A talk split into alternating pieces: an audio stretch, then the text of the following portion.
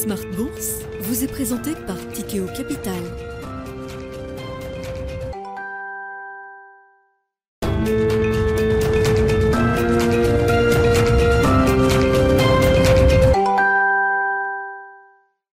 C'est reparti pour Smart Bourse, votre double dose quotidienne de marché en direct sur Bismart. Chaque jour à la mi-journée 12h30 13h et en fin d'après-midi la grande édition pendant une heure à partir de 17h en direct rediffusée à 20h sur Bismart TV, émission que vous retrouvez chaque jour en replay sur bismart.fr et en podcast sur l'ensemble de vos plateformes. Au sommaire de cette édition ce soir, la cadence des marchés qui euh, ralentit un peu au démarrage d'une semaine qui sera intense en matière de nouvelles macroéconomiques, microéconomiques et de décisions de banque centrale pour les investisseurs. La cadence qui ralentit après un mois de janvier qui s'annonce comme un mois historique en termes de performance boursière accumulée, notamment sur les actions européennes, puisqu'on flirte toujours avec une performance de quasiment 10% de gains depuis le 1er janvier pour les actions euh, européennes. Néanmoins, on constate quand même que le rythme ralentit un petit peu après les deux premières semaines euh, intenses et très puissantes en matière de dynamique de marché.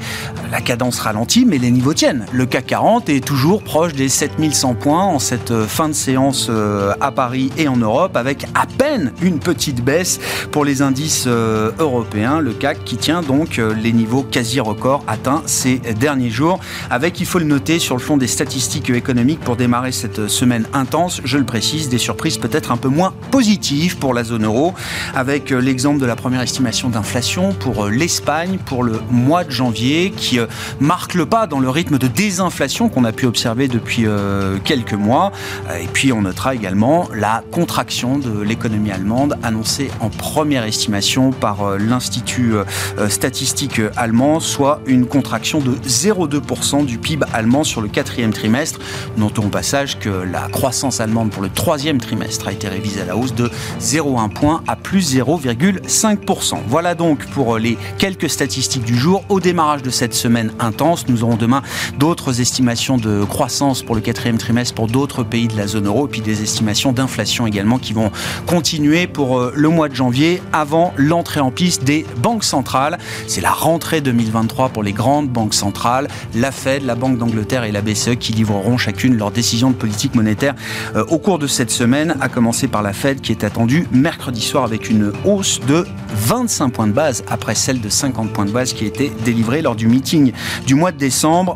La super semaine des banques centrales. Ce sera évidemment à la une de Planète Marché de notre discussion à suivre dans quelques instants. Et puis dans le dernier quart d'heure de Smart Bourse, comme chaque lundi soir, notre quart d'heure américain pour euh, revenir sur l'actualité euh, politique du moment aux États-Unis avec Pierre-Yves Dugas, notre correspondant américain qui sera en visioconférence avec nous à partir de 17h45 en direct.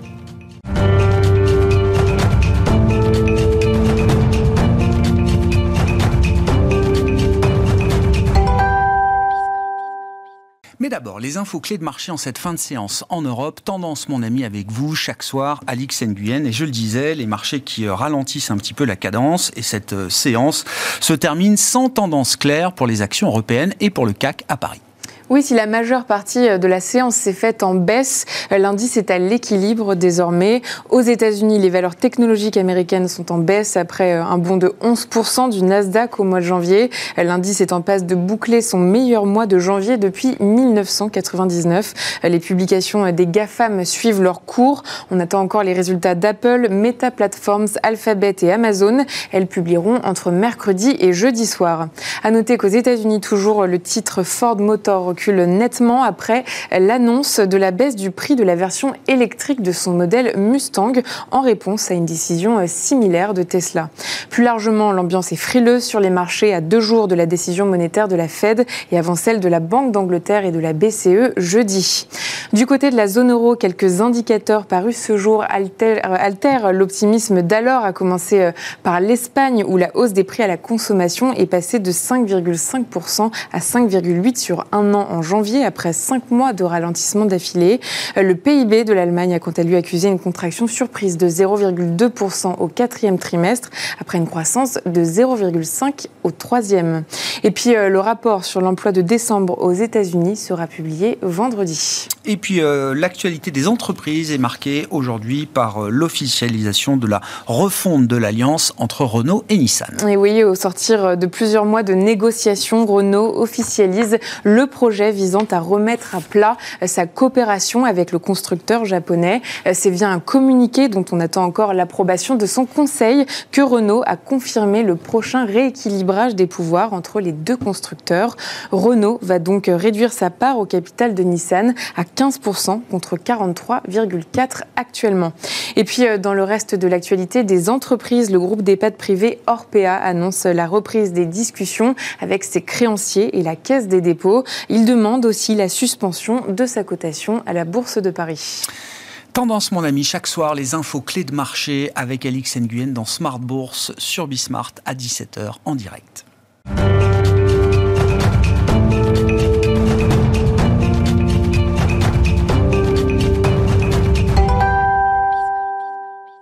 Trois invités avec nous chaque soir pour décrypter les mouvements de la planète marché. Valentine nous est avec nous ce soir, responsable de la stratégie Fixed Income d'Amundi Institute. Bonsoir Valentine. Bonsoir. Merci beaucoup d'être là. Ravi de vous accueillir pour cette euh, émission. À vos côtés, Mabrouk Chetouane. Bonsoir Mabrouk. Bonsoir. Vous êtes directeur de la stratégie de marché de Natixis IM et Hervé Gouletker qui nous accompagne également ce soir. Bonsoir Hervé. Bonsoir. Merci d'être là. Vous êtes senior economic advisor d'Accuracy. La super semaine des banques centrales. C'est une partie de l'actualité qui va nous marquer cette semaine puisqu'on aura également des résultats microéconomiques importants avec les GAFAM qui publieront leurs résultats euh, au milieu de cette semaine. Mais focalisons-nous peut-être, Valentine, si vous le voulez bien, sur cette super semaine des banques centrales. La Fed, décision mercredi soir et jeudi, la euh, Banque d'Angleterre en début d'après-midi, suivie de la Banque centrale euh, européenne. Est-ce que les attentes de marché sont bien calées pour ces meetings devant nous? Et si oui, quelle va être l'importance du discours qui va venir euh, enrober les annonces euh, attendues par ces euh, différentes banques centrales, à commencer peut-être par la première d'entre elles, la Réserve fédérale américaine. La Fed, mais la Fed est vraiment importante hein, pour les marchés et toutes les autres économies mondiales. Donc on pense qu'aujourd'hui, on, anticipe que le marché anticipe assez bien hein, ce que vont faire les banques centrales la Fed, euh, je dirais, dans une position beaucoup plus sympathique que la BCE, parce que si on regarde aux États-Unis aujourd'hui, tous les indicateurs euh, sur l'inflation suggèrent que cette inflation est en baisse. On a quand même, on, a, on était à un pic d'inflation de 9% en juin. Maintenant, on est sur une inflation autour de, 6%. Mais on a aussi une inflation euh, sous-jacente, hein, hors éléments volatiles, pétrole, alimentation qui recule tous les indicateurs euh, vraiment sont, bien orientés. Si on regarde, les prix des loyers sont en train de baisser. Les seuls sujets pour la Fed restent les tensions sur le marché du travail, où on continue d'avoir une asymétrie très forte entre l'offre et la demande. Je trouve qu'il y a un ratio qui est toujours assez impressionnant. Pour chaque personne qui est en train de chercher un travail aujourd'hui, il y a 1,7 emplois disponibles. Donc on reste toujours quand même sur un, marché du travail où on peut continuer d'avoir des tensions sur les salaires, notamment sur les salaires des jobs les moins qualifiés. Et ça, ça marque quand même une différence très très forte avec la décennie précédente. Aujourd'hui, les tensions sont sur les, bas salaires. Donc tension sur le marché de l'emploi et l'inflation euh, l'inflation sur les services et notamment sur l'immobilier. Pour moi, ça reste les deux points d'inquiétude de la Fed. Ce qui fait que pour moi, la Fed, 25 points de base maintenant. Elle a quand même de la marge de manœuvre pour être, euh, je dirais, un peu plus souple. Mais on, euh, va continuer de maintenir un, discours assez hawkish, assez engagé à ramener une inflation à 2%. Mais ce qu'il faut retenir, c'est que la Fed est vraiment bien engagée à réussir, à réussir ce job. La BCE. On, on, va y venir. Ah, on va y venir. Non, non. Mais... non, mais c'est 25 c'est possible que ce soit peut-être la dernière hausse de taux de la Fed euh, non. Cette... non. non, quand même pas. Non, non. Nous, on avait un. Donc il faut quand même que le discours, malgré la rétrogradation qu'on va avoir de, de, du pas de, hausse de taux qui va passer de 50 à 25, le discours va rester suffisamment volontaire pour signaler peut-être encore une ou, d'autres hausses de taux supplémentaires. Et ce qui est plus important aussi, c'est pas seulement le taux, euh, le taux terminal, mais sur combien de temps la Fed va maintenir euh, ces taux en territoire restrictif. Et là, je pense que la Fed va essayer de doucher un peu l'optimisme des investisseurs qui voient un taux baisser très rapidement. Comment est-ce qu'elle peut faire passer ce message, sachant que Jérôme Powell et d'autres membres de la Fed essayent de faire passer le message que les taux vont rester à un niveau restrictif pour longtemps depuis plusieurs mois et que depuis plusieurs mois, le marché n'accorde pas de crédit à cette parole. Ils vont, je pense qu'ils n'ont pas d'autre choix que de réitérer ce message, des taux plus élevés sur une période prolongée, même si de toute façon, même si de façon effective, ils peuvent baisser les taux d'ici la fin de l'année. Mais le message aujourd'hui ne peut pas être différent. Pourquoi? Parce qu'il y a un problème sur les conditions de financement. Si elles sont trop accommodantes, il y a un risque de voir cette inflation redémarrer. Mm. Euh, donc aujourd'hui, la Fed, je pense, va être très très vigilante sur le fait qu'il faut, oui, ramener une inflation à 2% et de façon durable. Mm. Donc euh, il n'y a pas d'autre choix aujourd'hui. Il y a plus de marge de manœuvre. Hein. Il, y a, moins, c'est beaucoup moins chaud qu'avant, de, des marges ah de manœuvre, mais aussi l'obligation de maintenir un discours très strict pour ne pas avoir ce risque d'avoir une inflation rebondir. Comment est-ce que la Fed va euh, justement faire passer ce message, euh, Mabrouk, sachant que les indicateurs de conditions financières qu'on peut suivre montrent effectivement que les conditions financières aux États-Unis n'arrêtent pas de se détendre Est-ce qu'on atteint peut-être un, un niveau d'accommodation trop important du point de vue de la Fed par rapport à l'objectif qu'elle se fixe? Alors, euh, juste deux points effectivement avant de répondre à, votre question. C'est euh, quand on regarde juste les, propos qui ont été tenus par euh, les membres du FOMC la semaine dernière, et je rejoins ce que Valentine effectivement a dit. Il dit attention effectivement à l'inflation salariale, l'inflation du côté des services, qui compte pour le plus, la plus grosse, le plus gros contributeur finalement maintenant à l'inflation sous-jacente. Mm. Donc on, voit bien, et là c'est quelque chose d'une pirouette là aussi de comment dire de, communication si je puis dire, parce qu'on change et c'est pas la première fois que la Fed le fait de métrique. C'est-à-dire qu'en gros, de temps en temps on va regarder le corps CPI, temps, l'inflation dite sous-jacente. De en temps, on va regarder l'inflation totale. De temps en temps, on va regarder le déflateur de je ne sais plus quelle composante du PIB. Donc, on s'ajuste au gré effectivement du besoin. Donc ça effectivement, mais quelque part c'est assez intelligent. C'est une manière entre guillemets de pas brusquer finalement la communication et de rester sur la même tendance. Deuxième point, en fait, il y a une énorme incertitude concernant un point à mon sens qui est complètement sous-estimé par aujourd'hui les investisseurs, c'est l'effet de second tour. Aujourd'hui, donc euh, effectivement pression sur les bas salaires, mais pression également sur quand on regarde les enquêtes de la Fed Atlanta, pression sur ceux qui changent effectivement de métier globalement, il y a une grosse dichotomie entre ceux qui restent en emploi, donc plus 5%, à peu près c'est la, croissance des salaires observée, et plus 8 sur ceux qui changent. Et donc, effectivement, quand on a en tête le nombre de vacances d'emploi, c'est-à-dire la possibilité, la probabilité de changer d'emploi qui est quand même assez forte aux États-Unis, eh bien, on se dit finalement que à un moment donné, ça peut se diffuser, ça peut effectivement commencer à prendre des proportions qui pourraient inquiéter la Fed. Et là encore, monter les taux, alors peut-être pas effectivement, alors moi j'étais plutôt partisan pour un 50 points de base, en gros c'est comme on a discuté effectivement, mais bon globalement le marché a décidé autrement, puis bon il n'est pas question finalement de brusquer, euh, la Fed n'est pas là pour brusquer. Mais cela dit effectivement, 25 points de base maintenant, 25 points de base plus tard, et encore peut-être une autre augmentation des taux d'intérêt, pourquoi pas? Et, le point important c'est que quand on regarde le dot plot de la Fed, le dernier, il y aura une mise à jour, il y avait quand même beaucoup plus de membres du FOMC qui militaient pour effectivement un taux terminal plus au-dessus effectivement effectivement de ce qu'anticipait le marché. Et donc, in fine, globalement, la Fed a plein de plein d'outils à sa disposition pour contraindre les anticipations. Elle va y arriver de toutes les manières parce que la Fed est une banque centrale qui est crédible. Personne ne remet en cause effectivement aujourd'hui la crédibilité de la banque centrale et on voit bien que même la question du soft landing qui a été quand même sacrément critiquée, euh, décriée finalement en disant que le soft landing ne pourrait pas être mis en place finalement, etc. Pour le moment, personne, effectivement, aujourd'hui, tout le monde rejette l'hypothèse d'une récession forte et marquée aux États-Unis. Le soft landing, globalement, il est en train de se produire. Et donc, in fine, la Fed est en train de réussir son pari, de faire atterrir finalement l'économie américaine et de faire atterrir finalement euh, l'inflation vers une cible, euh, vers une target désirée. Et donc, il y a la possibilité de faire atterrir en douceur cette économie euh, américaine, de ramener l'inflation et les pressions inflationnistes à, à un niveau plus confortable sans détruire le marché du travail tel qu'il euh, fonctionne euh, aujourd'hui? Est-ce que c'est est-ce économiquement possible d'imaginer un chemin qui verrait cette inflation sous-jacente qui reste le, dernier bastion euh, à abattre entre guillemets se résorber d'elle-même sans avoir à faire monter le taux de chômage, euh, je ne sais pas, qui est à 3,5 aujourd'hui, euh, à 4, 4,5, euh, voire 5 demain. Le chômage monte de 0,5 points, c'est pas dramatique non plus, d'une part. Et quand on voit effectivement, encore une fois, ce réservoir d'emploi, quand on voit effectivement le taux de participation qui n'est pas non plus très élevé aux États-Unis, qui est encore un poil en dessous de ce qu'il était au niveau pré-crise, par rapport à son niveau pré-crise. Il y a, entre guillemets, de la marge pour restaurer finalement un certain équilibre sur le marché du travail. Aujourd'hui, le marché du travail, il est complètement déséquilibré quand on regarde l'offre et la demande. Et donc, in fine, c'est pour ça qu'il y a autant de pression. Donc, réduire finalement l'offre de travail à travers la réduction des vacances d'emploi, ça veut dire quelque part, ça permettra de, de, restaurer un équilibre sans pour autant en fait déclencher une augmentation substantielle du taux de chômage. C'est faisable. Et Donc c'est ça le soft landing. À mon sens. Oui, oui. Ça a été clairement dit par la Fed à un moment donné. hein, on veut effectivement s'attaquer à ce réservoir d'emplois non pourvu. Et, clairement, globalement, bah, en durcissant progressivement les conditions monétaires et en les maintenant surtout hein, pendant effectivement une durée relativement longue à, euh, à un certain niveau, enfin le plateau monétaire, ils y arriveront. Et c'est là, finalement, il y a deux risques, à mon sens, et je reviens sur mon effet Phillips d'une part, et d'autre part, effectivement, les anticipations de marché, de voir la Fed, entre guillemets, commencer à courber les chines, c'est-à-dire courber les taux, euh, face, face, face aux attentes du marché, alors même que finalement, les conditions ne le requièrent pas. Hervé, comment est-ce que Jérôme Powell va nous vendre encore une fois une hausse de taux de seulement 25 points de base quand elles furent de 75 euh, quatre fois d'affilée, puis de 50 lors du dernier meeting? Alors, ça, je pense que c'est assez facile. Euh, ce, qui est, ce qui est plus compliqué, c'est euh, de dépeindre l'environnement. Non, ça, il va dire, euh, il y a un effet retard sur la hausse des taux. On a déjà beaucoup monté. Ouais. Ça semble aller un peu mieux, mais cet effet restrictif va continuer à infuser dans l'économie. Comme on n'y voit pas très clair, je ralentis un peu. Je pense que l'histoire, elle est là.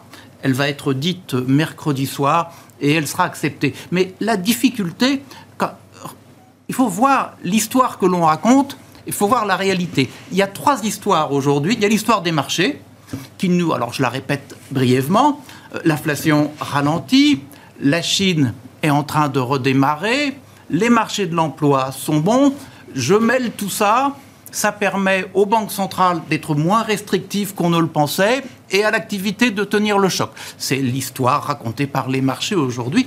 On a eu Davos, là, euh, il y a une sem- deux semaines. 15 jours, ouais. Et alors, il y a eu deux, deux enquêtes à Davos qui étaient intéressantes. L'enquête auprès des chefs économistes des grandes banques mondiales. Respect, s'il vous plaît. Black, Et- black, black.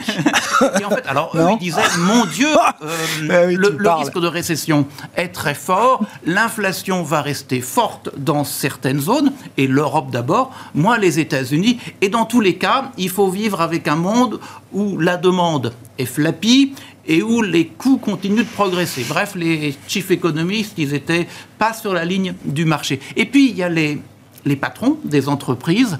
Alors là, eux disent, oui, le monde va être compliqué. En fait, tous les travers qu'on a aujourd'hui, environnementaux, géopolitiques, économiques, Oui. ils sont là pour durer. Oui. Donc on s'installe dans ce monde-là. Et dans ce monde-là, les braves gens, les braves patrons disent, d'ici 5 ans, il y a 40% de nos entreprises qui auront disparu. Donc en fait, euh, il y a une démarche schumpeterienne qui est en train Ouais. de se mettre en place. Et ils disent d'une façon ou d'une autre, dans cet environnement-là, et c'est sans doute le plus intéressant, on ne pourra pas le gérer par... euh, les baisses d'emploi, parce que trouver du monde, c'est compliqué. Ouais. On ne pourra pas le gérer par euh, un, aspect restrictif de la gestion des salaires pour la même raison. Et donc, il va falloir qu'on le gère par la diversification et l'augmentation des prix. Donc, donc, en fait, il y a trois histoires. Euh, celle des marchés, qui est très sympa, celle des chefs économistes, qui est de court terme et qui n'est pas sympa, et celle des entreprises qui disent, et ça qui est Ils intéressant, sont pragmatiques. bah, ils disent, notre comportement va devoir Ah changer. Ah ouais. Alors, les trois histoires, moi je pense que celle des marchés est vraiment optimiste, parce que quand on voit le monde tel qu'il marche aujourd'hui, en fait c'est Edgar Morin, hein, notre français national, qui parlait de polycrise. C'est-à-dire qu'il y a plein de crises en même temps, et puis les crises agissent les unes sur les autres. Alors il y a évidemment la crise euh, de la guerre russe en Irak, En- en Ukraine. En, Oui, oui, en Ukraine. Oui, oui. En Irak, c'est une autre histoire. Euh. Une ancienne histoire. Ah, oui. Mais qui a encore des conséquences. D'ailleurs, ça, ça va être intéressant. Euh, Il y a- il y, a évidemment la crise sanitaire, qui n'est pas finie. Il y a la crise environnementale. Il y a la crise économique, l'inflation, la dette. Euh, Il y a le comportement de politique économique. Si demain, il faut à la fois faire plus d'investissements, plus de dépenses de défense, euh, vous voyez bien qu'en matière de politique budgétaire, ça dit des choses, qu'en matière de politique Eh oui. monétaire, ça en dit, et que tout ça pris ensemble, ça dit des choses sur les prix.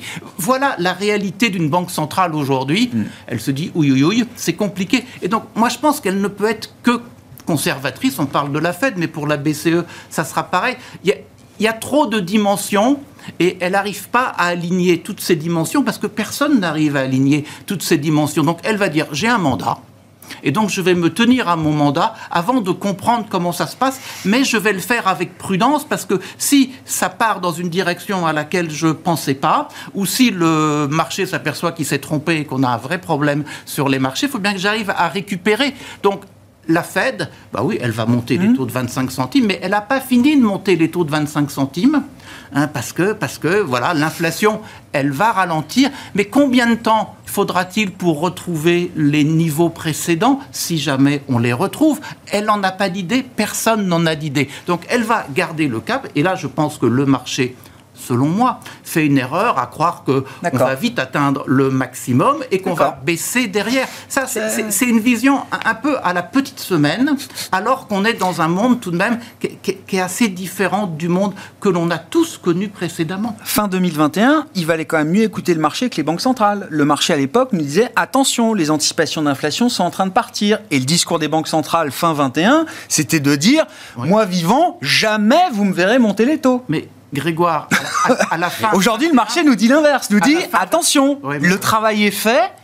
Et vous allez pouvoir, vous ne le savez pas encore, euh, Monsieur Jérôme Powell et Madame Christine Lagarde, mais vous allez pouvoir recommencer à envisager de baisser vos taux dans un futur proche. Il s'est quand même passé quelque chose entre la fin 21 et la fin du mois de février 22. Je et, suis d'accord. Donc, en, fait, les anticipations, euh, elles n'ont pas valu pour une longue période, quoi.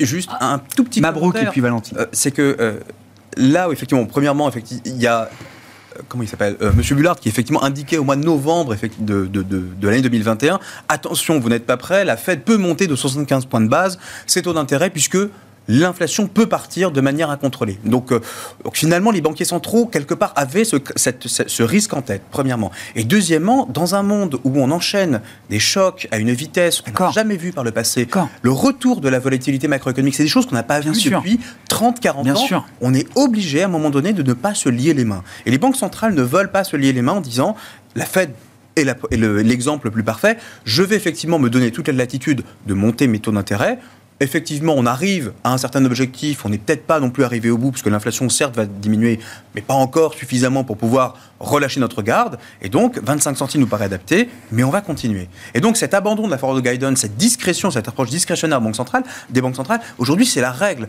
si je puis dire. La Banque centrale du Japon nous le montre, encore une fois. La, BOJ, la BOE, là aussi, on n'attendait pas. Tout le monde, au dernier meeting, on entendait 25 points de base, etc. Là, on regarde, effectivement, ça s'est de nouveau décalé à 50 points de base. Bon, donc du coup, on voit que le pragmatisme aujourd'hui des banques centrales, c'est la meilleure arme pour pouvoir faire face à cette situation. D'accord. Je pense que ce qui est important de regarder, c'est la, nature de l'inflation et qui est quand même différente en fonction des zones. Aux États-Unis, en Europe, ah au UK. UK, c'est la situation la pire des deux. Mais fin 2021, quand le marché regardait l'inflation américaine, euh, enfin, on n'a pas arrêté d'écrire le choc inflationniste aux États-Unis comme étant endogène et, et, moins lié au choc ukrainien et au choc énergétique que l'inflation européenne. Exactement. Aux États-Unis, on est sur une inflation qui est tirée par la demande, on est sur une inflation parce qu'on a une économie qui roule très fort. Et si on regarde tous les chocs exogènes qui ont même au début contribué à ce qu'on ait de l'inflation mhm. aux États-Unis, tout ça, c'est en train de s'améliorer. Si vous regardez les perturbations sur les chaînes de production, ça s'améliore, mais vraiment. Bien sûr. Si vous regardez sur le prix des biens aujourd'hui, il y a des stocks extrêmement importants sur le prix des biens. Ça va vraiment. Et puis il y a une demande aujourd'hui qui est en train de baisser pour les biens et de se transférer aux services. Donc là-dessus, je pense qu'on peut avoir zéro sujet sur l'inflation sur les prix des biens. Vraiment, l'inflation reste pour moi le vrai sujet aux US, c'est cette inflation sur l'immobilier. Parce que ce qui est positif aussi du côté économique, c'est les fondamentaux du marché immobilier sont très très bons. Il n'y a pas de stock. Alors aujourd'hui, il n'y a pas de stock aux US, mais par contre, il y a des prix qui sont extrêmement chers. Mm. Donc, s'il y a les taux qui se remettent à baisser, je pense que le, risque, c'est de revoir ce marché immobilier. Que ça repart tout de suite. la sensibilité du prix immobilier est immédiate euh, en, cas de relâchement monétaire. Il n'y a pas de stock. Donc, il y a une demande, et il y a un marché de l'emploi qui est très fort. Donc si on, a, si les taux qui se remettent à baisser, pour moi, on a les prix sur l'immobilier US qui vont repartir. Et ça, ça peut être un sujet pour la Fed. Je vous laisse réagir, mais avec tout le respect que j'ai pour le marché obligataire, euh, Valentine, comment vous expliquez encore une fois ce pricing persistant d'un marché obligataire qui nous dit à partir de l'été, la Fed pourra être en position de baisser ses taux et pas juste de les ajuster une ou deux fois à la baisse. C'est 200 points de base de baisse de taux qui sont pricés par le marché jusqu'à la fin de l'année 2024. Donc un vrai cycle de baisse de taux qui pourrait se mettre en place dès cet été. Le marché obligataire n'en démord pas. Alors, il y a certains investisseurs, hein, dès cet été, la première hausse de taux, elle est pricée à... Baisse ou hausse euh, baisse. baisse. Baisse, baisse. Ben oui, oui, oui. baisse de taux est pricée un peu plus tard. D'accord. Bon. Euh, mais euh, il y a certains investisseurs, dès cet été. Moi, je trouve que c'est complètement irréaliste d'anticiper une fête qui baisse ses taux dès cet été. Elle ne prendra pas ce risque. Euh, je, je, ne pense pas que la Fed prenne ce risque. Parce que Donc pour une risque... question de risk management Exactement. De, de voir derrière rebondir l'inflation, surtout dans un environnement, et ça, ça reste une variable extrêmement importante pour nous pour l'année prochaine, où la Chine est en train de rebondir. Et ça, c'est quelque chose qu'on a quand même du mal à appréhender. On a bien vu les difficultés qu'on a eu à appréhender, le rebond de nos économies post-Covid en termes d'inflation, en termes de demande. Là, on a quand même une économie extrêmement importante en termes de taille, qui est en train de réouvrir. Donc ça va être très positif pour la croissance, mais quid de l'inflation? Euh, quid s'il y a une demande trop forte en Chine, sur les, à nouveau avoir des problèmes entre l'offre et la demande, des perturbations sur les chaînes de production, etc. Même si c'est de la consommation, même si c'est vraiment une, relance ou une reprise de l'économie chinoise à travers la consommation euh, des ménages, c'est une situation qui peut générer de l'inflation et de l'inflation qui pourrait se retrouver euh, ailleurs dans le monde. Moi, je vois ce risque comme étant aujourd'hui quelque chose de, de modéré, à ce, parce qu'on a quand même la Chine continue mmh. d'avoir des problèmes structurels sur l'immobilier, etc. Mais néanmoins, c'est quand même une économie qui va réouvrir et on va avoir un, ça va être un impact positif sur la croissance. Et en termes d'inflation, je vois le risque plutôt pour l'Europe notamment sur la consommation d'énergie avec le prix du gaz. Mais à surveiller néanmoins l'évolution du prix du pétrole. Et donc la Fed ne, ne baissera pas ses taux à partir de cet été Je ne vois pas la Fed baisser ses taux cet été, rien qu'à cause de, ah ouais. tous les risques de voir un rebond derrière de l'inflation ouais. et vraiment un risque de perdre sa crédibilité. Surtout après avoir, euh, avoir, avoir, communiqué sur le fait que l'inflation était transitoire, ils, sont quand même, ils ont quand même perdu un peu en crédibilité. Donc on peut perdre une fois sur euh, transitoire, mais on ne peut pas perdre une deuxième fois sur euh, le, le, le... On ne s'engagera, je, je, ne pense, ouais, ouais, je ne pense pas. Hervé et puis Mabrouk. Moi, je pense qu'il faut écouter euh, Laëlle Brennart tant qu'elle est encore à la Fed, hein, puisqu'on murmure qu'elle pourrait aller à la Maison Blanche. Hein. Euh... Donc une partie importante, donc je, je dis juste vice-présidente, mmh. euh, économiste, euh, contrairement à Jérôme Poel, hein, et avec une longue expérience au sein du FOMC et de la Réserve fédérale en général. Et, et au sein ben, de, de l'administration américaine ouais. avant. Moi, je pense que pour les marchés, garder la L. À la Fed, ça serait une bonne chose. Enfin, on verra bien. Mais ce que la L. Nous dit, elle, dit qu'il faut, faire attention à trois choses. La première chose, c'est les anticipations inflationnistes. Aujourd'hui, elles paraissent bien calées, mais il y a cette remarque, et il y a des papiers de recherche là-dessus, quand on voit l'accélération des prix à partir de 65, hein, il y a très très longtemps, en fait, dans ce qu'on arrive à mesurer aujourd'hui des anticipations inflationnistes de l'époque, quand on regarde la distribution, eh ben, c'est que à ce moment-là, on, on voit que le haut de la distribution part. C'est-à-dire qu'il y a une partie de la population, c'était la population, pas les marchés à mmh. l'époque, hein, qui dit Moi, je suis plus inquiet. Et donc, la lecture qu'on peut faire aujourd'hui, c'est qu'il ne faut pas voir que la moyenne ou la médiane des anticipations, mais la distribution. La. Brennard pointe les études, et les études sont intéressantes, il y en a plusieurs. Le deuxième élément, eh bien, c'est les chocs d'offres, les chaînes de production. Bon, aujourd'hui, on dit ça va aller mieux à cause de nos amis chinois qui réouvrent tant bien que mal, euh, leur économie. Mais, mais en fait, est-ce que avec la fin de la phase la plus euh, forte de la mondialisation, les entreprises qui disent ne mettons pas tous nos mmh. œufs toutes nos, toutes nos inputs dans le même panier. Est-ce que tout ça va pas changer? McKinsey a sorti un papier ce matin sur le, le marché, le prix des matières premières à l'horizon des X années devant, comme McKinsey aime bien faire. Mais en fait, eux disent il faut garder en tête que le prix des matières premières va rester élevé, orienté à la hausse pendant longtemps, pour toutes les raisons que l'on connaît les uns les autres. Donc, en fait, là, il y a deux signaux qui fait que, enfin, on n'a pas l'impression que relâcher la garde mmh. soit une bonne idée. À rebours, c'est vrai qu'avoir toutes les banques centrales qui euh, montent leurs taux au même moment, ça veut dire qu'il y a peut-être un multiplicateur ah, de oui. la hausse eh des oui. taux sur l'activité. Et il faut quand même faire attention. Donc, quand vous dites tout ça, la synthèse, bah, vous dites oui, je continue à monter, mais je le fais un peu plus prudemment qu'avant, parce qu'il faut que j'ai une manœuvrabilité, et tout ça dans le contexte de, euh, de difficulté à comprendre ce qui se passe et de volatilité des euh, signaux macroéconomiques, et sans doute à certains moments une volatilité des marchés. Ben, voilà quoi, donc ils gardent le cap, mais ils le font avec prudence. Sur la question des, des chaînes de valeur, euh, je, je, je, rappelle que les échanges de biens entre les États-Unis et la Chine auront atteint un niveau record en 2022. Ouais. Non, Non, mais absolument. On n'est pas encore euh, totalement euh, plongé dans la déglobalisation à marche forcée. Non, non, on n'y est pas plongé, même si quand on voit les flux de marchandises et de services, ceux qui ont le plus souffert, c'est ceux de marchandises, ceux de services ont le ont moins souffert, ceux des personnes au travers ah, des, oui. de, oui. des migrants ont moins souffert. Alors on aime ou on n'aime pas. Et, et, après, il y a les flux financiers qui, eux, ont pas mal souffert. Mabrouk, je ne sais plus où on en était sur alors, la Fed, mais on va passer à la BCE aussi. Justement, hein. il y a une bonne transition avec la BCE, ah. c'est que quand on regarde les, la distribution des anticipations d'inflation, alors il y a différents termes. Il y a une enquête du Survey Professional Forecaster qui nous dit donc euh, il y a deux termes, un an et cinq ans. Bon, à un an, il n'y a pas de doute, effectivement, de la distribution s'est complètement déplacée à droite. Euh, donc, c'est-à-dire que tout le monde anticipe une inflation qui va aller au-delà de 4% pour, euh, pour cette année. En revanche, ce qui est très intéressant, c'est que la distribution de ces anticipations d'inflation à 5 ans est devenue bimodale. Ah, oui. Qu'est-ce que ça veut dire? C'est-à-dire qu'il y a deux bosses. Il y a une première bosse, effectivement, autour de 2, la Banque centrale est crédible, on revient à 2, et il y a une deuxième bosse entre 3,4% entre 3, et 3,9%. C'est-à-dire qu'en gros, on va changer peut-être effectivement de paradigme en termes d'inflation. Et ça, ça pose un vrai problème à une banque centrale, puisque quel est son un de ses mandats, effectivement, c'est la stabilité des prix. Qui dit stabilité des prix dit également ancrage des anticipations d'inflation.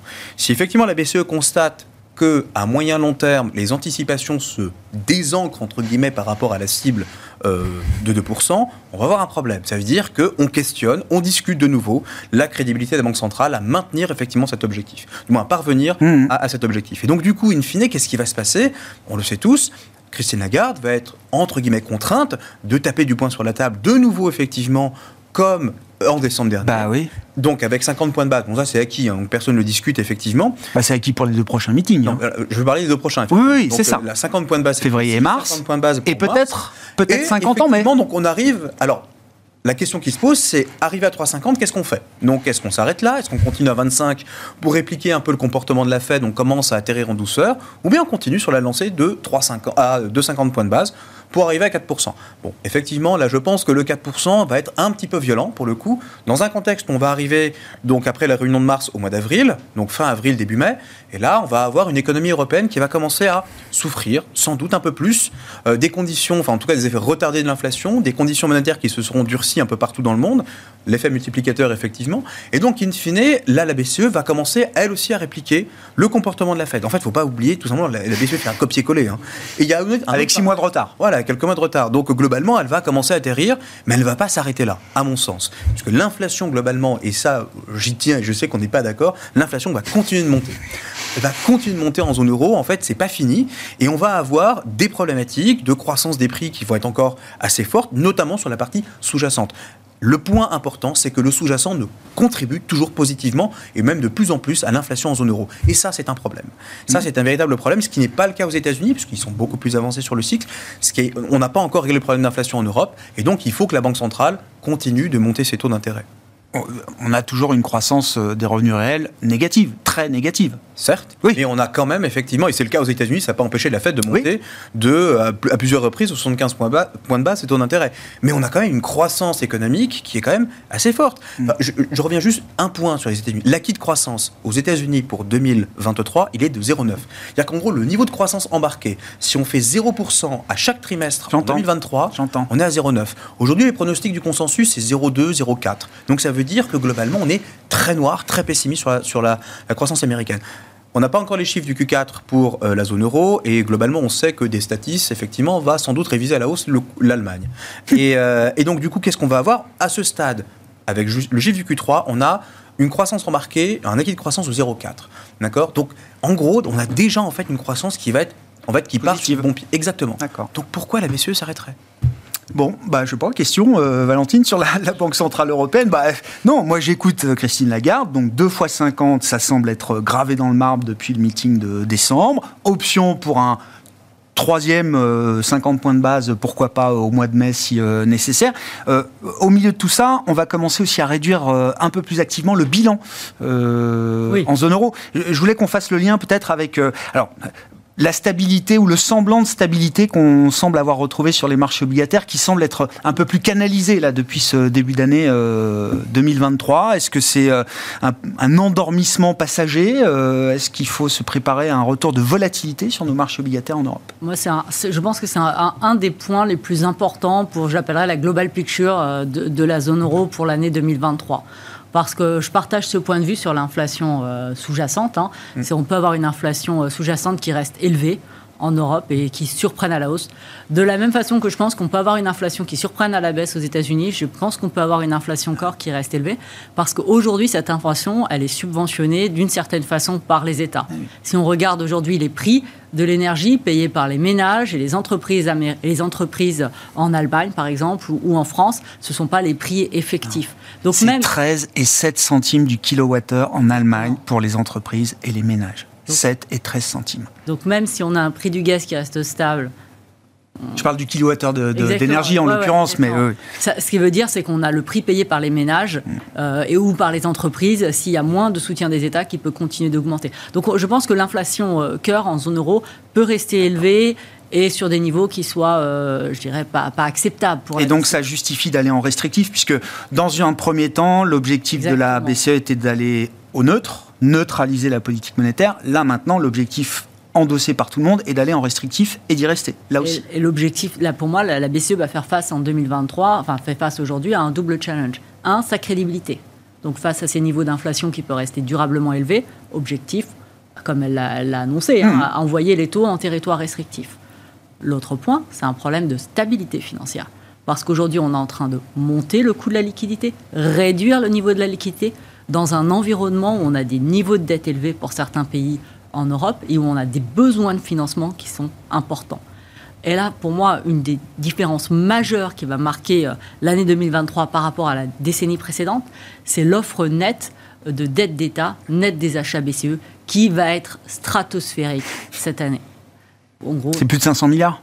Largement plus de 500 Largement plus Largement, parce que si on compte, euh, euh, on va dire 400 milliards les besoins nets des États, 150 milliards, on va estimer mmh. euh, la BCE qui va vendre des titres, et aussi à peu près 150 milliards de titres européens mmh. pour financer tous les plans de soutien. Les Supra, etc. Voilà. Donc ça, c'est quand même monstrueux, en sachant que depuis 2015, la BCE absorbe l'ensemble des besoins de financement des États. Donc ça, c'est un vrai changement de régime en termes de facteurs techniques sur les marchés des taux. Donc ça, c'est vraiment pour moi un point à surveiller. Sur le plan de l'investissement, qu'est-ce que ça veut dire, euh, Ça veut dire des Valentine taux qui peuvent être poussés à la hausse à cause de la... C'est pas stabilisé il faut pas reprendre. Là, là c'est pas le moment d'aller long et de prendre de la duration sur le souverain euh, européen. De prendre, euh, oui, non, je, je, pense que c'est pas le moment et je serai très vigilante sur l'évolution des taux en, Europe. Et ce qu'il faut dire que depuis le début de l'année, quand même, ça, ça, fonctionne assez bien sur les marchés. Mais vraiment, c'est un, un élément euh, à surveiller qui marque une, différence majeure par rapport à la décennie d'avant Ça fait euh, six mois, un peu plus de six mois que la Banque Centrale Européenne a été, euh, au cours du mois de juin dernier, obligée de publier un communiqué en urgence pour indiquer qu'elle allait mettre en place un mécanisme de, pour garantir la transmission de sa politique financière. à l'époque, c'était le sujet italien, hein, évidemment, qui faisait réagir et sortir la Banque Centrale Européenne en urgence du bois. Depuis, on ne parle plus du spread italien. Y y a pas de, y a pas pour moi, il n'y a pas de sujet avec l'Italie aujourd'hui. Il y a un sujet... Pas plus que d'habitude. Non, il n'y a, pas, y a, pas, non, a pas de problème spécifique en Italie, etc.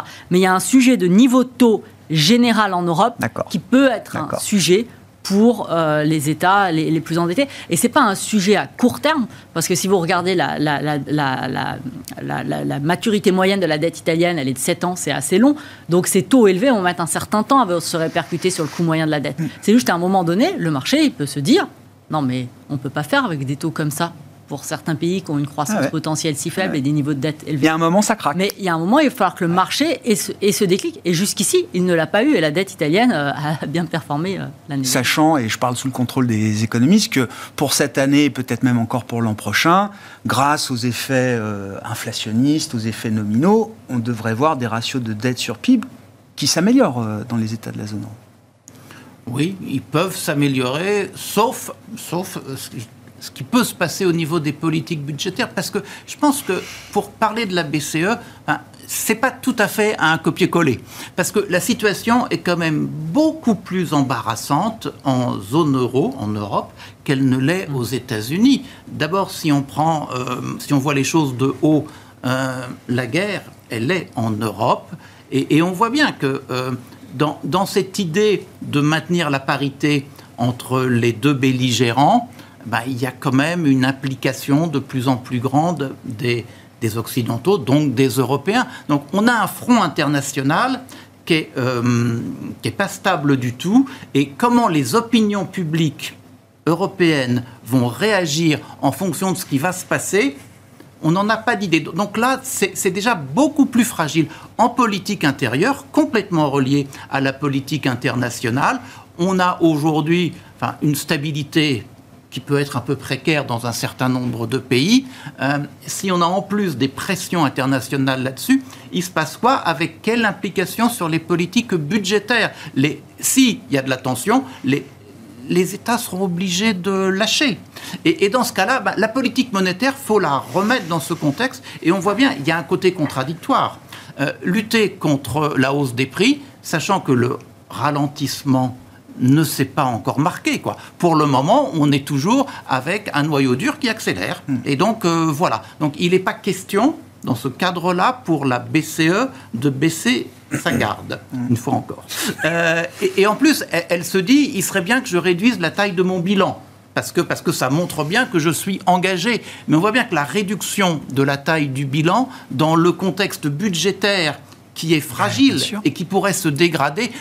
moi, je veux bien tout ce qu'on veut, mais elle ira à pas de loup sur cette histoire. Parce que parce que c'est pas.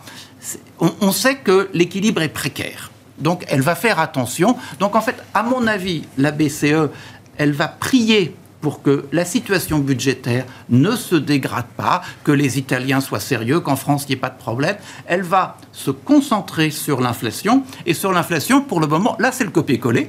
Sur l'inflation, bah, on n'y est pas, donc elle va monter les taux. Elle l'a dit, le chemin est balisé. Une fois qu'on sera, je sais pas, à 3,25, 3,50, j'en ai aucune idée, bah, elle restera sur le plateau à attendre ce qui se passe. Même question qu'aux États-Unis. La décélération, ça prend combien de temps et on atterrit à quel niveau? On ne sait pas. Et tant qu'on n'aura pas la réponse à cela, eh bien, elle restera sur son plateau. Hein. Mais vous dites la BCE, d'une certaine manière, reste euh, euh, impliquée dans une logique de fiscale dominance, de domination euh, budgétaire. Elle, ne le reconnaîtra jamais, non comme la Fed ne le reconnaîtra pas. Mais, mais se dire que dans le monde que l'on connaît aujourd'hui, ou dans le monde qui s'ouvre devant nous en matière de hiérarchie des politiques publiques, la politique économique ne sera pas tout en haut, je pense que c'est une évidence qu'à tout en haut, c'est la politique internationale avec sa dimension de défense et la politique de l'environnement. Et il faudra bien que le reste... Et donc l'intendance doit suivre. Ben exactement. Alors il faudra bien qu'on ait un discours qui s'adapte à cela. Et je pense que les marchés ne sont pas complètement prêts à ce changement de discours. Mais ils, risquent, ils risquent de s'imposer parce que, parce que le monde va dans cette direction. Hmm. Ah, euh, je voudrais qu'on dise un mot des marchés. On a parlé des, banques centrales, les implications peut-être pour les marchés obligataires, mais un mot des marchés globaux, des marchés actions, des marchés d'actifs risqués. On a un peu le vertige des cimes. Parce que euh, ça va vite, c'est fort, c'est puissant, euh, euh, et qu'on retrouve des niveaux records sur les indices actions en Europe en un mois, qu'on a atteint les objectifs des stratégistes sur le stock 600 en un mois, là on aurait dû mettre 12 mois pour les atteindre, et que donc... Ah, oui, on bug un peu comme. Bah, non, mais est-ce qu'on passe d'un excès à l'autre, hein, d'un excès de pessimisme sans doute, a posteriori, à un excès de quelque chose d'un peu trop idéal. du monde, effectivement, Q3, Q4, bah, c'était une catastrophe, euh, l'Europe allait s'effondrer, on allait effectivement passer l'hiver euh, euh, sans électricité, sans gaz, etc. Donc du coup, excès de pessimisme, mais là on voit finalement que ça se passe bien, il y a de la croissance, on l'a un peu oublié effectivement. Donc, euh, je rappelle juste un chiffre. Hein. donc, euh, la croissance des bénéfices européens des, entreprises européennes, c'est quasiment x2 par rapport à celle des entreprises américaines. Mais on finit le rattrapage finalement, donc qu'on n'avait pas complètement terminé. Donc, c'est pas non plus complètement euh, délirant de voir les entreprises européennes mieux effectivement se comporter en termes de parcours boursier. Et là, finalement, on se rend compte en début d'année, bon bah, inflation, bah plus vraiment un problème. Bon, erreur fatale. puisque euh, là encore, l'inflation va rester un problème, notamment en zone euro. Donc effectivement, oui voilà. Non, non, je, je m'en étouffe, oui. Donc là, ça bug, effectivement. Donc euh, on a, euh, on a aujourd'hui euh, la conviction que l'inflation, finalement, c'est peut-être un peu d'histoire ancienne. C'est une histoire, à mon avis, qui est trop précoce. Et surtout, c'est que le marché n'a pas encore mis son, son nez ou la focale sur la croissance. Ouais. Aujourd'hui, la croissance, c'est euh, la thématique est balayée encore dans, d'un revers de la main. Bah si, on part du principe que la croissance sera meilleure que ce qu'on anticipait. Oui, d'une part, mais bon, Ah, voilà. finalement, on ne sait pas trop où est-ce qu'on va atterrir et surtout, on ne sait pas ce que, ça, ce que va donner la croissance micro. Et en gros, la croissance des bénéfices d'entreprise, on attend toujours. Alors, il y a deux discours, effectivement. Le discours euh, plutôt positif, non mais ça va bien se passer, etc. Euh, et le discours, attention, finalement, on va quand même subir euh, les coûts et, et, le coût d'augmentation des intrants qui va pénaliser effectivement les marges. Et qui arrête pas de s'effondrer. Quoi donc? Bah, les input price, le, le- le coût des entrants n'arrête pas de s'effondrer. Ah oui, mais ça, c'est sans compter sur la dimension salaire, effectivement, qui constitue effectivement là aussi encore un, un- un intrant assez important. On fabrique pas uniquement avec des matières premières, on a besoin de main d'œuvre. Et donc, à un moment donné, donc le parcours, enfin, le marché des actions a démarré trop fort, et donc la volatilité, quand on la regarde, qui est le la meilleure métrique finalement du sentiment de marché, elle est au plus bas finalement de ce qu'on avait observé depuis assez longtemps. Euh, à 19, je regardais sur le volatilité implicite euh, aux États-Unis, c'est très bas. Donc attention à la mean reversion, donc le retour à la Ah ouais, je comprends. de la, de la vol, qui signifierait finalement un ajustement des marchés. Mhm. Action en tout cas à bref échéance. Ouais, ouais, j'entends. Valentine, un mot sur cette euh, situation de marché, alors peut-être en dehors du, du fixed income, mais sur les actifs risqués, crédit Oui, oui, peut-être aussi qu'on peut observer. hein. Ouais, sur les actifs risqués. Bah, les marchés, ils ont acheté la jolie histoire qu'on pouvait pouvoir contenir les pressions inflationnistes sans mettre en danger l'inflation, la, la croissance, c'est-à-dire qu'on allait avoir un atterrissage en douceur de nos économies. Alors, ma, ma conviction, c'est que je pense qu'aux États-Unis, euh, enfin, notre conviction, hein, c'est qu'on va avoir une croissance qui va quand même être très, très faible sur le deuxième semestre.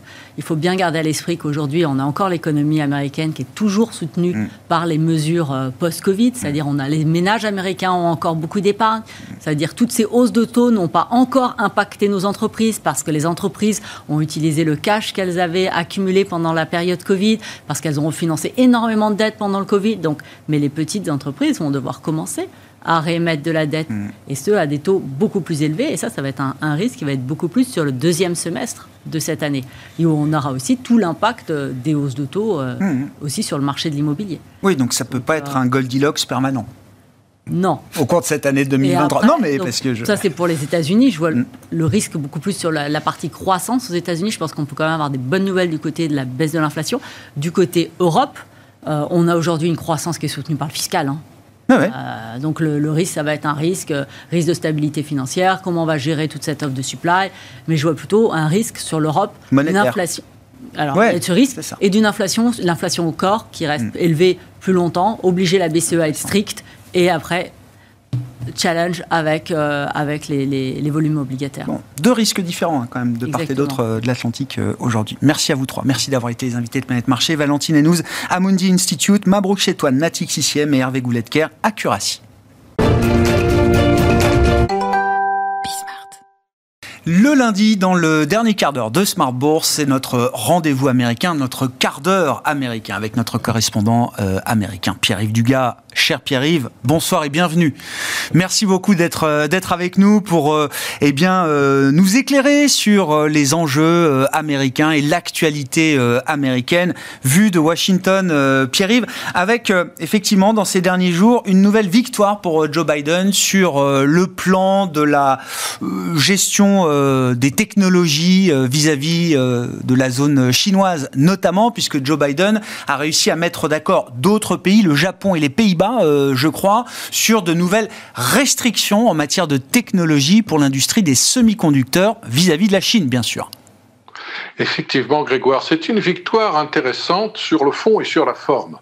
Sur la forme, c'est une victoire sans tambour ni trompette. Il n'y a pas eu de communiqué officiel parce que le Pays-Bas et le Japon ne souhaitent pas être visibles dans leur euh, attitude qui consiste à suivre le leadership américain et ne veulent pas risquer des sanctions de la part euh, de la Chine. Pourquoi le Japon et les, Pays-Bas? Parce que les Pays-Bas sont le- sont le pays où siège la société ASML. Au Japon, nous avons Nikon et Tokyo Electron. Ce sont donc trois grands fabricants d'équipements nécessaires pour fabriquer euh, des équipements de haute technologie, des semi-conducteurs. Ils fabriquent des équipements de lithographie particulièrement avancés Et les États-Unis, avec leurs propres constructeurs en la matière, euh, notamment Applied Materials, ne veulent plus que les Chinois utilisent mm.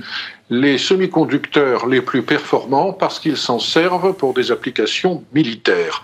Ce discours qui est tenu par l'administration Biden depuis le mois d'octobre euh, finit par être entendu euh, de la part des Pays-Bas et du Japon qui ont accepté, sans tambour ni trompette, donc vendredi, euh, de ne pas fournir aux Chinois ce que les Américains ont promis de leur côté unilatéralement de ne plus fournir. Pas de concurrence sur le marché chinois pour ces technologies les plus performantes. Arrive ce matin un scoop intéressant du Wall Street Journal. Euh, ce n'est pas la première fois que les États-Unis cherchent à limiter l'exportation de technologies à la Chine, technologies utilisables euh, à des fins militaires et à des fins d'espionnage. Euh, de telles listes sont euh, rédigées par les États-Unis depuis au moins 1997 et on s'aperçoit qu'un grand centre de recherche chinois, depuis 2020, euh, à plusieurs reprises, a acheté des composants américains qui sont pourtant interdits théoriquement depuis 1997, des composants fabriqués par Intel et par Nvidia. Comme quoi, en théorie, on peut interdire beaucoup de choses, mais dans la pratique, lorsque ces composants ne sont plus sur le territoire américain, et qu'ils sont disponibles assez facilement, pratiquement en vente libre. Les Chinois sont tout à fait capables de se les procurer. Le contexte de tout ça n'a pas changé, on en a souvent parlé euh, entre nous ici, mm. euh, Grégoire, c'est qu'il y a un large consensus au Capitole et à la Maison-Blanche entre démocrates et républicains pour considérer que la Chine n'est pas un partenaire ordinaire, que la Chine est de plus en plus un adversaire et un rival, et que la Chine est un pays qui a pour objectif principal de voler notre technologie pour pouvoir ensuite nous asservir. C'est textuellement ce que disent démocrates et républicains, et c'est la raison pour laquelle il y a ce, consensus et que maintenant Joe Biden parvient à convaincre certains Européens, en l'occurrence les Pays-Bas, de le suivre sur ce terrain qui est dangereux. L'autre grand contexte de cette opération est qu'on a à Washington un peu peur que les Européens commettent avec la Chine l'erreur qu'ils ont commis avec la Russie. Hmm. C'est-à-dire de penser que oui, ce n'est pas un pays démocratique, mais enfin c'est un pays avec lequel nous devons travailler pour, le, pour rester engagés avec la Russie, pour éviter que la Russie s'isole, pour éviter que la Russie devienne une dictature et pour éviter que la Russie devienne agressive. Les Américains sont convaincus que les Chinois, non pas à court terme, mais à moyen et long terme, deviendront agressifs, et en particulier militairement, et que le moment est venu de mettre un terme à toutes leurs tentatives déloyales qui visent à acquérir un avantage déloyal en termes de technologie qui reviendra ensuite euh, nous porter tort. Bon, l'affrontement euh, technologique, et c'est un affrontement séculaire hein, euh, dans lequel on est entré entre les États-Unis et les alliés euh, des États-Unis et la Chine de l'autre côté. Bah, restons d'ailleurs dans le domaine technologique, Pierre-Yves, avec pour la big tech américaine, plutôt une bonne nouvelle puisque c'est un libertarien qui va diriger la commission antitrust de la Chambre des représentants au Congrès. Et oui, rien ne vous échappe, Grégoire. C'est une info qui est quand même passée un petit peu sous le radar. Et c'est une info qui est intéressante au moment où le département de la justice euh, attaque au civil Google en vue de forcer euh, le géant du numérique à se scinder de ses activités de, de distribution d'espaces publicitaires sur Internet. Euh, la commission des affaires judiciaires de la Chambre des représentants, puisque maintenant que la Chambre des représentants dispose d'une très courte majorité républicaine, la commission judiciaire décide euh, de la manière dont euh, les sous-commissions vont être gérées, et une de ces sous-commissions importantes à la Chambre des représentants est la commission antitrust. Hmm. On aurait pu croire que le républicain, logiquement, qui serait nommé à la tête de cette sous-commission serait M. Ken Buck, qui est quelqu'un euh, d'assez opposé à la puissance des géants de, la technologie américaine et qui est capable de travailler avec les démocrates pour changer la réglementation antitrust. Eh bien non. Ken Buck a été, euh, a été mis de côté et a été placé au, au second rang et c'est Thomas Massey qui va s'occuper de la sous-commission antitrust. Alors c'est important parce que Thomas Massey est un républicain, oui, un républicain du Kentucky, mais c'est un libertarien. Il est obsédé par ce qu'il considère être euh, le complot de, des grandes entreprises de technologie américaines pour faire taire les conservateurs et pour les censurer. C'est aussi un anti-vax, c'est plutôt un isolationniste, euh, c'est quelqu'un qui est climato-sceptique et c'est quelqu'un qui est plus que détesté par les woke.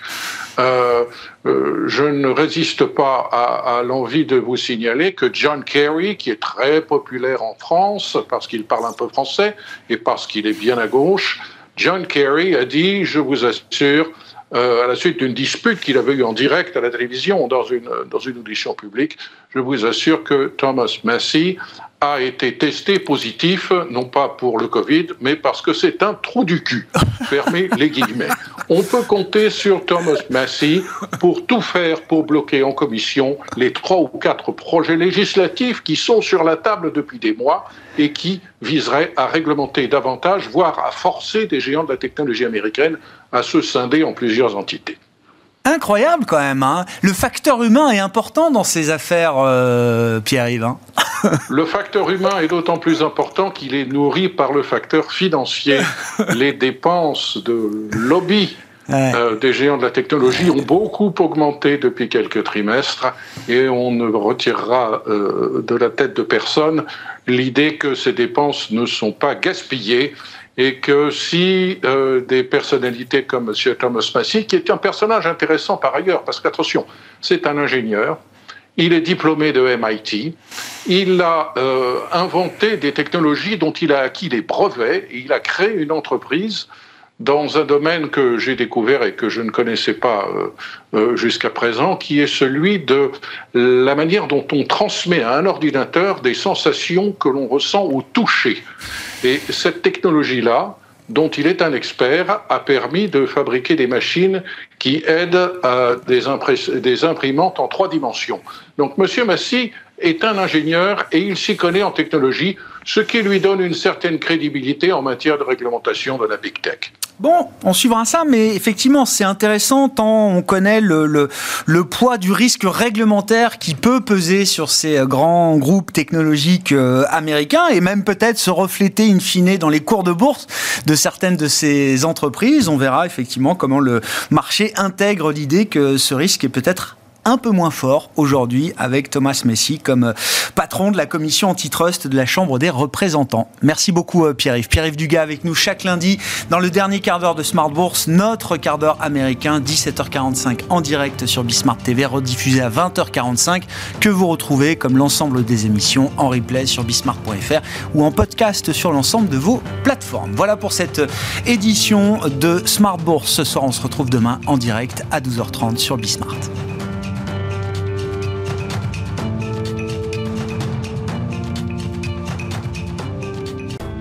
Smart Bourse vous a été présenté par Tikeo Capital.